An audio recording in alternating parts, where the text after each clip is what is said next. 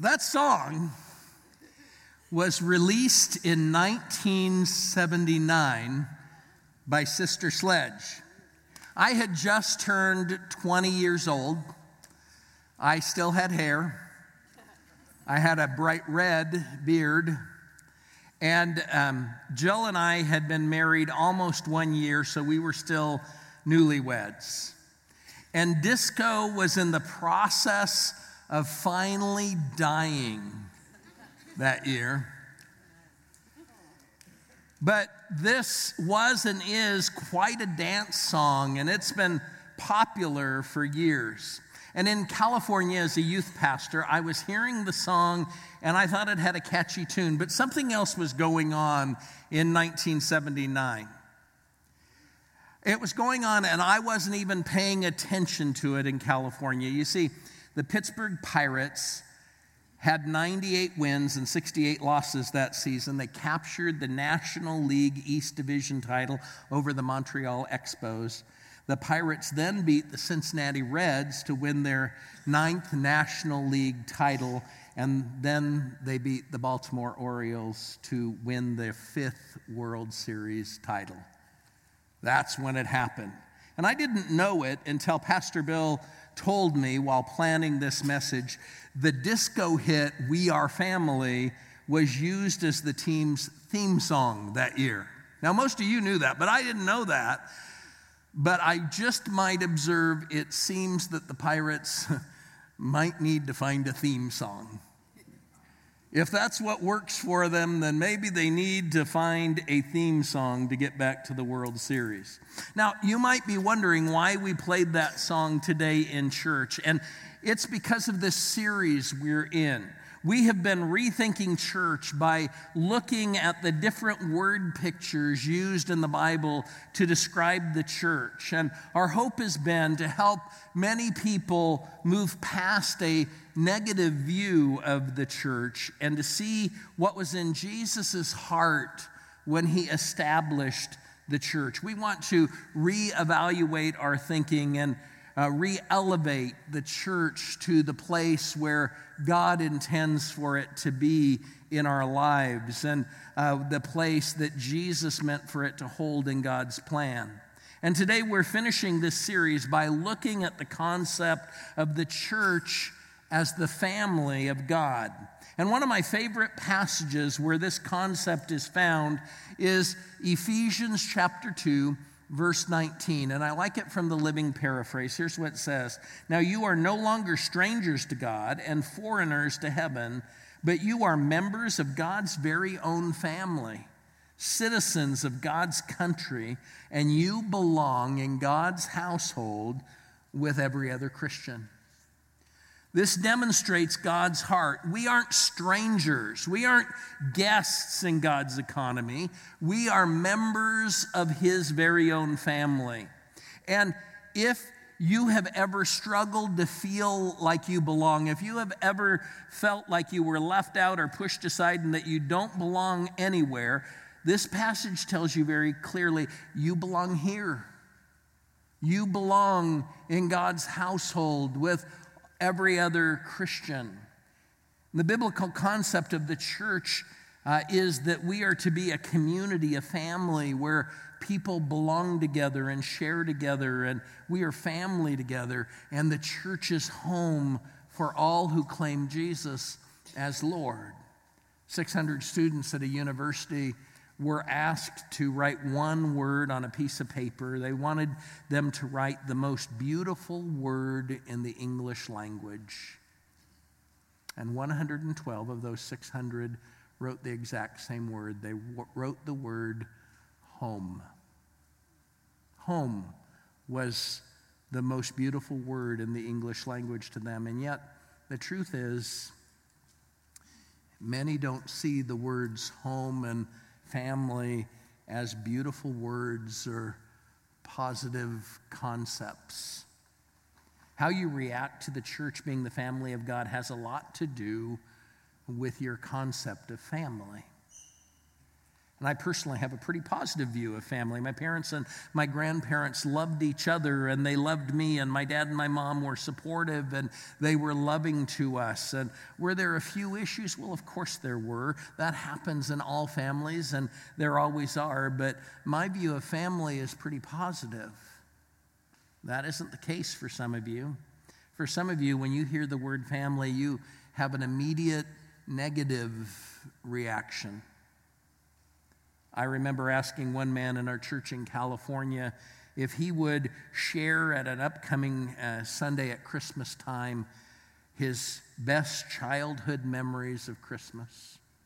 He immediately said no. He didn't even think, he just said no. He said, Unless you want me to share about my dad being drunk and angry and abusive again, I don't have any positive Christmas memories. And some of you can relate. The word family brings up painful memories for you. Some of you had great families growing up, but maybe you have a negative reaction to the concept of, of the church as the family of God because you've been in some pretty dysfunctional church families. Yeah, I have been too. Yet, even though some have a negative concept of family, Scripture uses this concept of the church being family maybe most often. Maybe most often. I mean, it's on page after page after page of the Bible. We refer to God as our Heavenly Father. And some refer to other Christians as brothers and sisters. And we talk about being children of God. The concept runs pretty deep. It runs pretty deep. And to really understand it and to embrace it, we have to get past any hurt or dysfunction that we have experienced in our past, and we have to explore God's heart in declaring the church to be the family of God. And as we have done in other weeks during this series, we need to set aside our understanding of what the church is or what it has become and look at what Jesus intends for it to be. So let me point out three significant truths about being part of God's family. First, being part of God's family means we celebrate our family heritage. We celebrate our family heritage.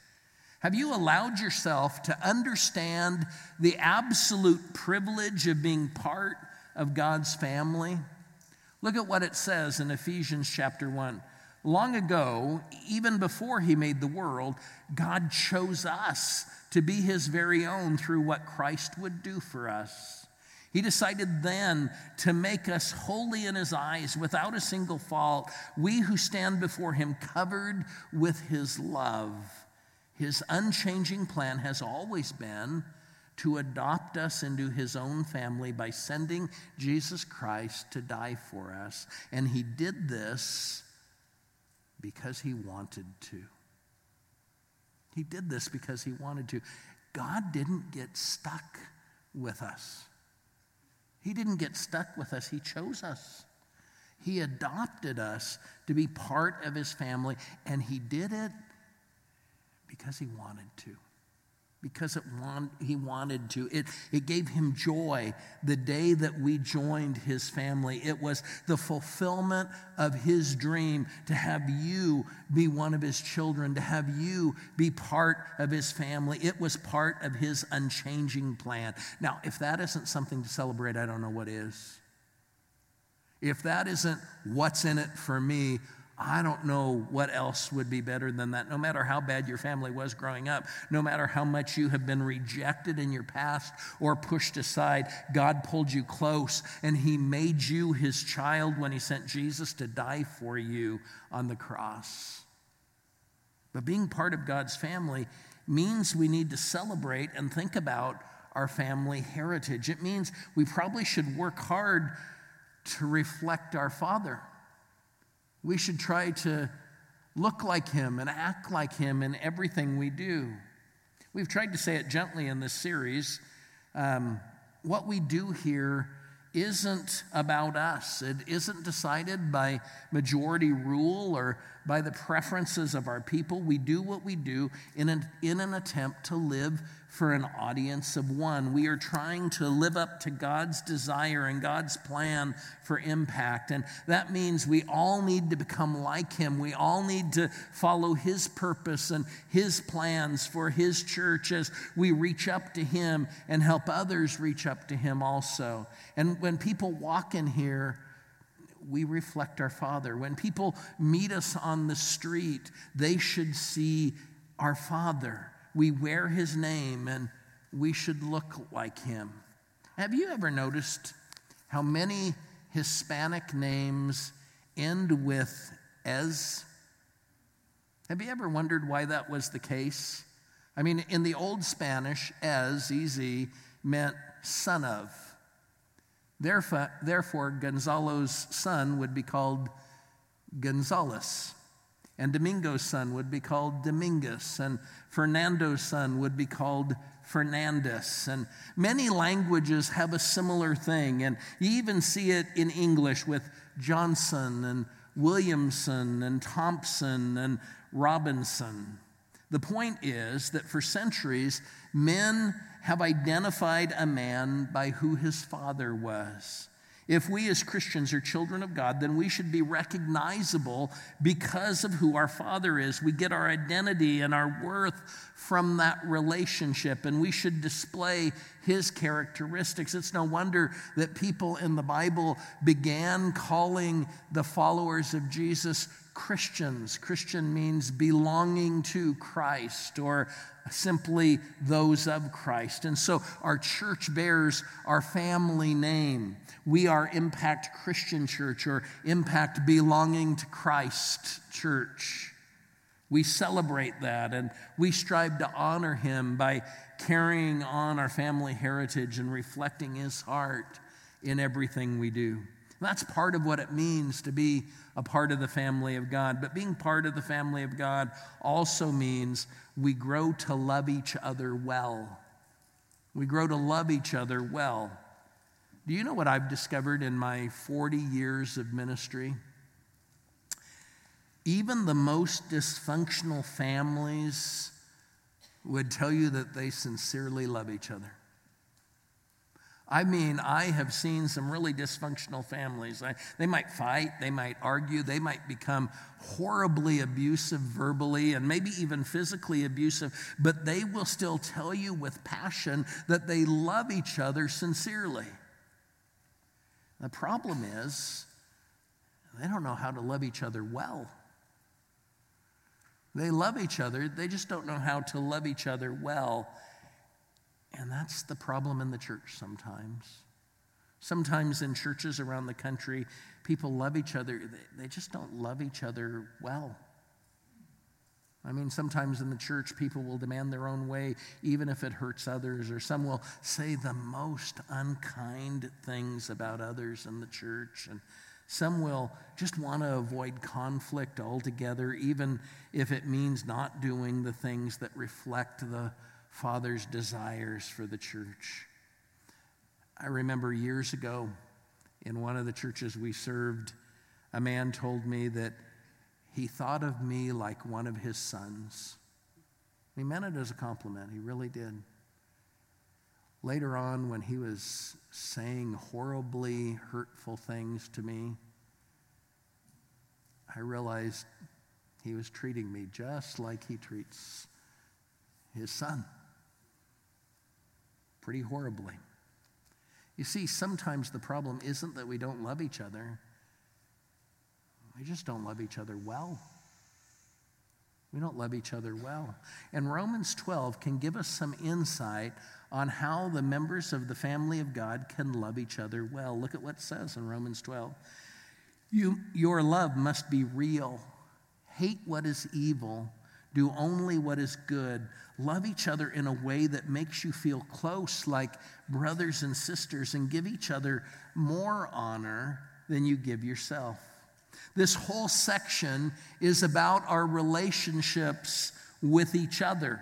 It's about helping each other to grow in Christ and encouraging each other. It's what we call reaching in around here. And as God's family, we need to pay attention to this. We need to make sure that our love is real, that our love is sincere. And here are some questions we can begin to ask each other as we learn to love each other well. And these aren't in your notes, but um, you can begin to ask yourself is how I'm about to treat this person loving? Is it loving? Will this accomplish good in their life? Will it draw us closer as sisters and brothers? Am I giving them more honor than I'm demanding for myself? Now, notice the questions that you are asking are about how you are loving other people, not about how they're loving you. These questions are about how you're doing in loving others well, not about how they are doing in loving you. Too often, we try to find, uh, define love by whether I'm feeling love rather than by how I'm giving love. And the other truth that we have to admit here is you cannot possibly love everyone well in a church this size.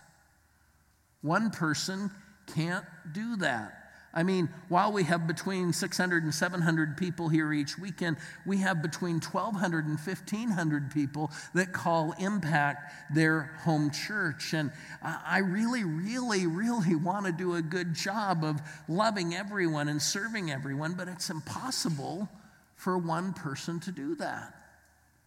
Here's the truth a church of our size is more like a tribe. Growth groups are the family units. Our church is large enough that we're more like a tribe or an extended family, and we come together for family reunions every weekend but you don't get to interact with everybody there. I mean, I try to personally greet people who, who are here uh, before every worship experience begins. And I go out on the turf field on this side each weekend after the worship experiences to personally greet as many others as possible, but I only get to greet about half of you. And I'm the pastor. And some of you come here to our worship experiences, to this family reunion, and you're surrounded by people, and maybe, maybe you feel like the black sheep of the family when you leave because only a few talk to you. And that's why we have growth groups.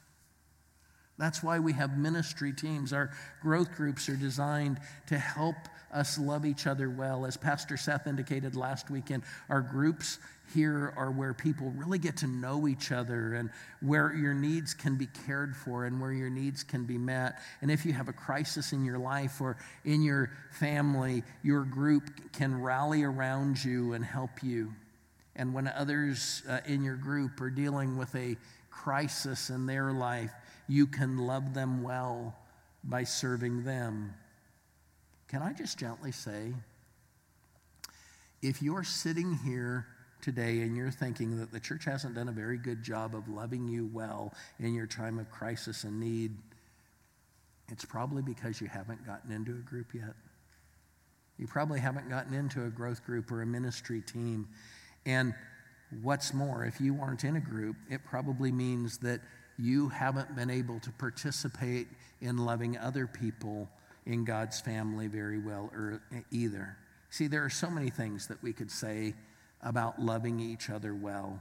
Loving each other well doesn't mean that we won't disagree or that we won't have conflicts. That's part of any family, and I'm so thankful that we don't have very many around here. Pastor Seth used a verse last weekend from Proverbs 27. You remember it says, As iron sharpens iron, so one person sharpens another. It's a beautiful picture. Two people sharpening each other, iron sharpening iron. But have you ever seen iron sharpen iron? Have you ever seen what happens? It throws off a ton of sparks when iron sharpens iron. It gets kind of uncomfortable, kind of hot when that happens. And so that happens even when we're loving each other well. And uh, that is part of it. And so we love each other well with in the midst of the conflicts by uh, solving those conflicts, by dealing with them in a biblical way and uh, a Christ like way. Let's move on. One last truth being part of God's family means we work together on family priorities. We work together on family priorities. Part of being in a family is working together and doing the chores. You probably got the speech from your dad too, didn't you? I remember as a child my dad giving this speech We're a family here. We share the responsibilities here. We all have to do our chores so that the family runs smoothly. I heard that speech so many times, and I remember the first time I started into that speech with my children, cringing just a little bit because I had become my father. But my guess is you heard that speech, and some of you have given that speech, haven't you? Whether it was cutting the grass or taking out the trash or doing laundry or cleaning the bathrooms, every family member worked together to accomplish family priorities. And that's also the plan that God has for his church as his family. Not only does Romans 12 give us some insight on how to love each other well, it also gives us instructions on how we work together on family priorities. Look at verses 11 through 13. As you serve the Lord, work hard and don't be lazy. Be excited about serving Him. Be happy because of the hope you have. Be patient when you have troubles. Pray all the time. Share with God's people who need help. Look for people who need help and welcome them into your home. Did you notice that these verses say that serving is not optional for members of God's family. It's just assumed that we will do it, that family members will be a part of serving. It also indicates that we should be excited about serving. Now, don't do what some people have done about that. Don't say, you know what, Pastor, I'm not excited about serving, so I'm just not going to serve. That's not what this passage is saying. If you aren't excited about serving, that probably means that you're either serving in the wrong place or you just have a really bad attitude. You may need a new place to serve, or you may need a new attitude. And it's exciting to serve Jesus. When we remember why we're doing it, it isn't a job, it's contributing to life change. The people serving in guest services and in our parking lot are welcoming people to impact for the first time. They're helping them feel loved and they're helping them feel comfortable. And the people preparing trays for communion are helping people be able to encounter God in a very real way as a part of our service. And the tech team is actually helping people hear the uh, message of God and to experience Him. And while you are changing diapers in the nursery, God is changing the hearts of parents in this room. When you remember why you're serving, it just makes it easier to be excited about serving and patient while serving. But if we're working together on family priorities, what are those priorities? Let's list a few. First, honoring and obeying the Father? That should be a priority, shouldn't it, in any family? We've talked about this, but we never want to forget that our first priority isn't to please people, but to honor God and to do what He's calling us to do. It would be so much easier if we could just take a vote. You know, if we could just say, hey, what does everybody want us to do? What does everybody want us to teach? What would everybody like us as a church to believe? That would be so much easier. But we're called to do what God has asked us to do. And each of us as individuals need to honor and obey Him. But as a church, we need to do that too. Another priority is encouraging each other to grow. Encouraging each other to grow. God's plan for each of us is to grow and to be different. I'm supposed to be more like Jesus tomorrow than I am today. I, I should be 365 times more like Jesus a year from now than I am right now. And you should be too. You should be becoming more and more like Jesus. And to do that successfully, we need each other. We depend on each other. Again, that's why being in a growth group or a ministry group is so important. And that is where we develop the relationships that let us encourage and challenge each other to grow so that we can become the people that God wants us to be. The next priority is caring for the hurting. Caring for the hurting. One of God's family priorities is for us to care for people that are hurting, that are helpless. They come in different shapes and sizes. They come from different situations. Some are hurting today because their marriage is an absolute mess. And some are hurting today because they're dealing with a rebellious child. And some are hurting today because they are the rebellious child. They are the rebellious child. They're doing things that they know God wouldn't want them to do, but they're doing them anyway, and it's harming them spiritually and in other ways. And some are hurting because of financial problems or because of job stress or because of secret sins or because of encounters with discrimination or countless other hurts that are represented in this room. And one of the priorities we have as God's family is to care for people who are hurting in the very best way we can. And being sensitive to what God is urging us to do means moving forward together in bigger ways to help people who are hurting, to unleash compassion in this community. The last priority that we'll talk about is bringing the lost ones home bringing the lost ones home. If I understand the teaching of Jesus correctly, this has to be one of our highest priorities as a church. Picture it this way it comes to dinner time, okay?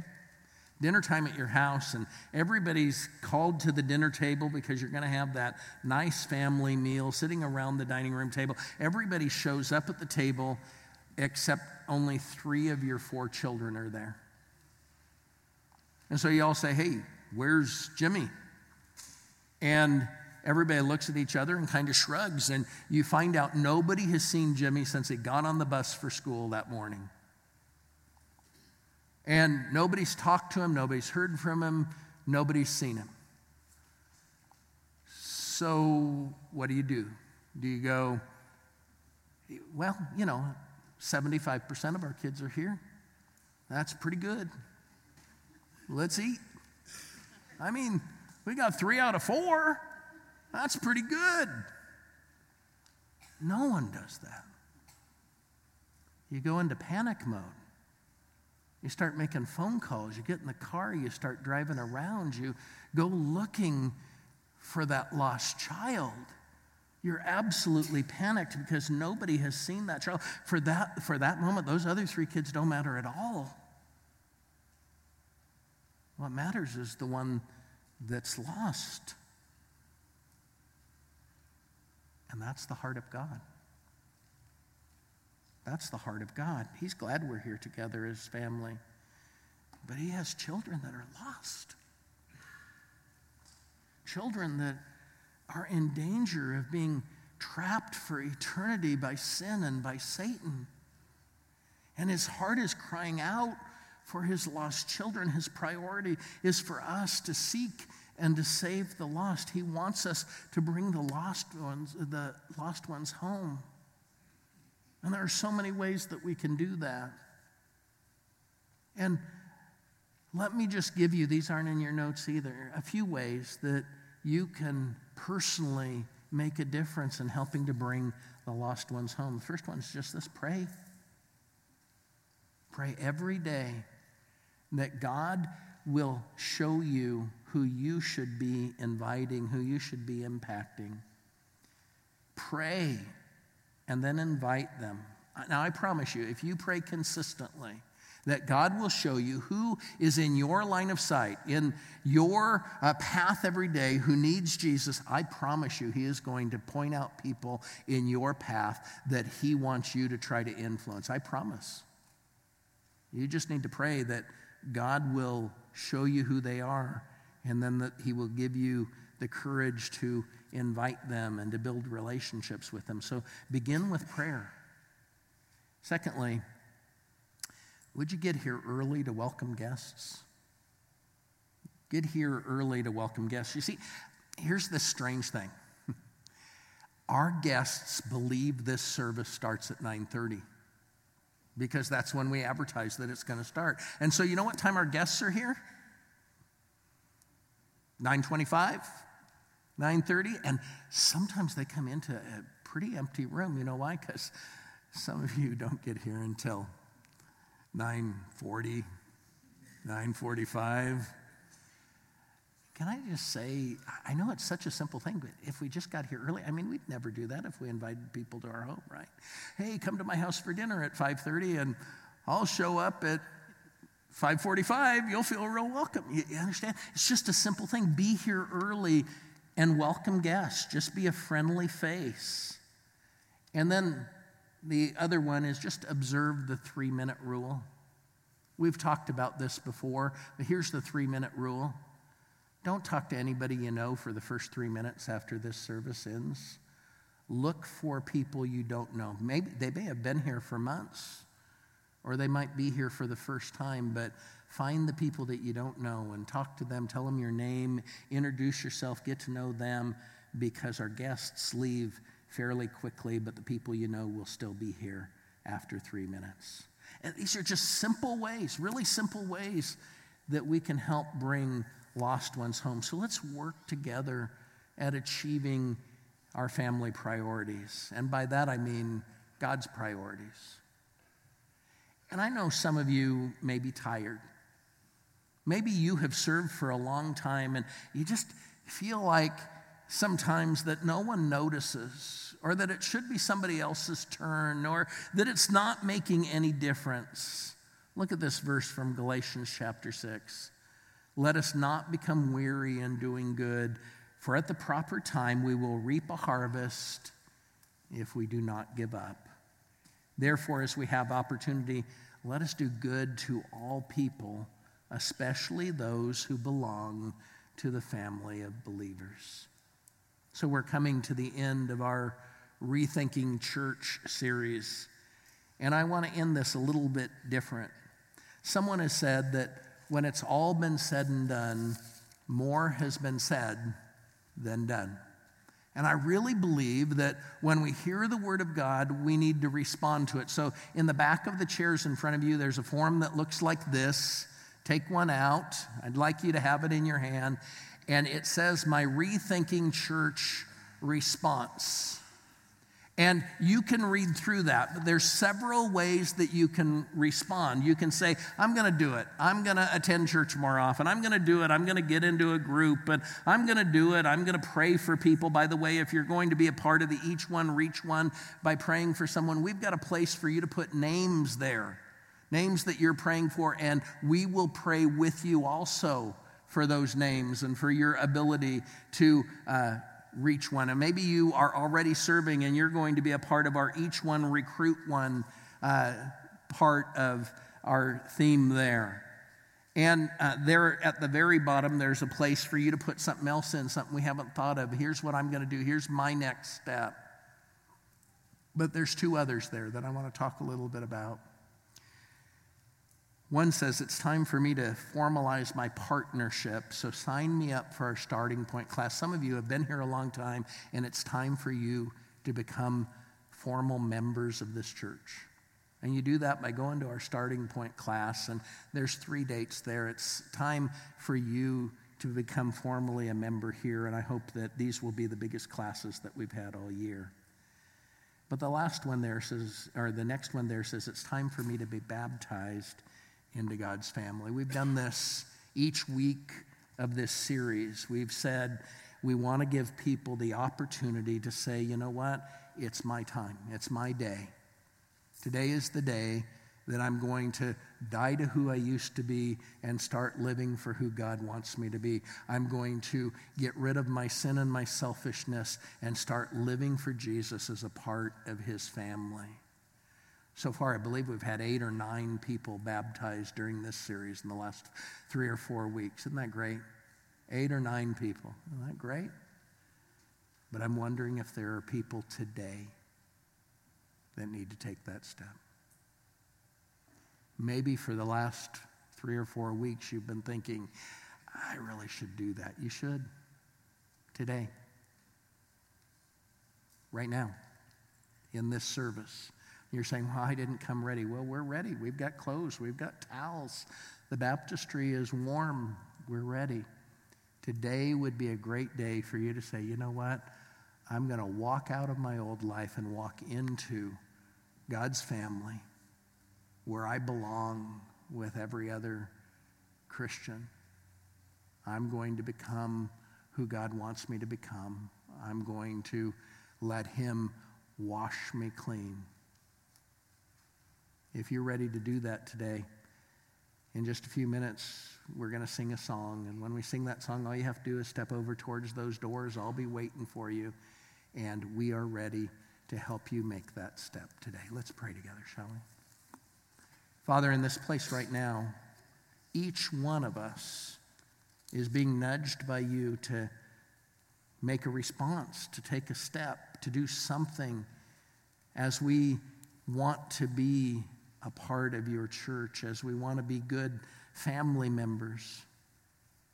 And so, Father, right now I pray that as we pray over this form, as we think about what our response should be, I pray, Father, that everyone will fill out the form place it in the offering bag so that they can take a tangible step towards you.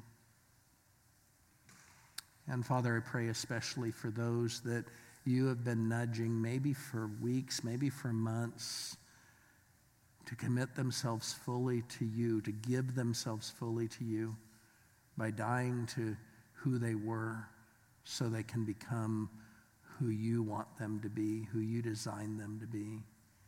Father, I pray that if there's anyone here that is ready to take that step, that you'll give them the courage to step out, to do it today, step out as we sing. In Jesus' name, amen.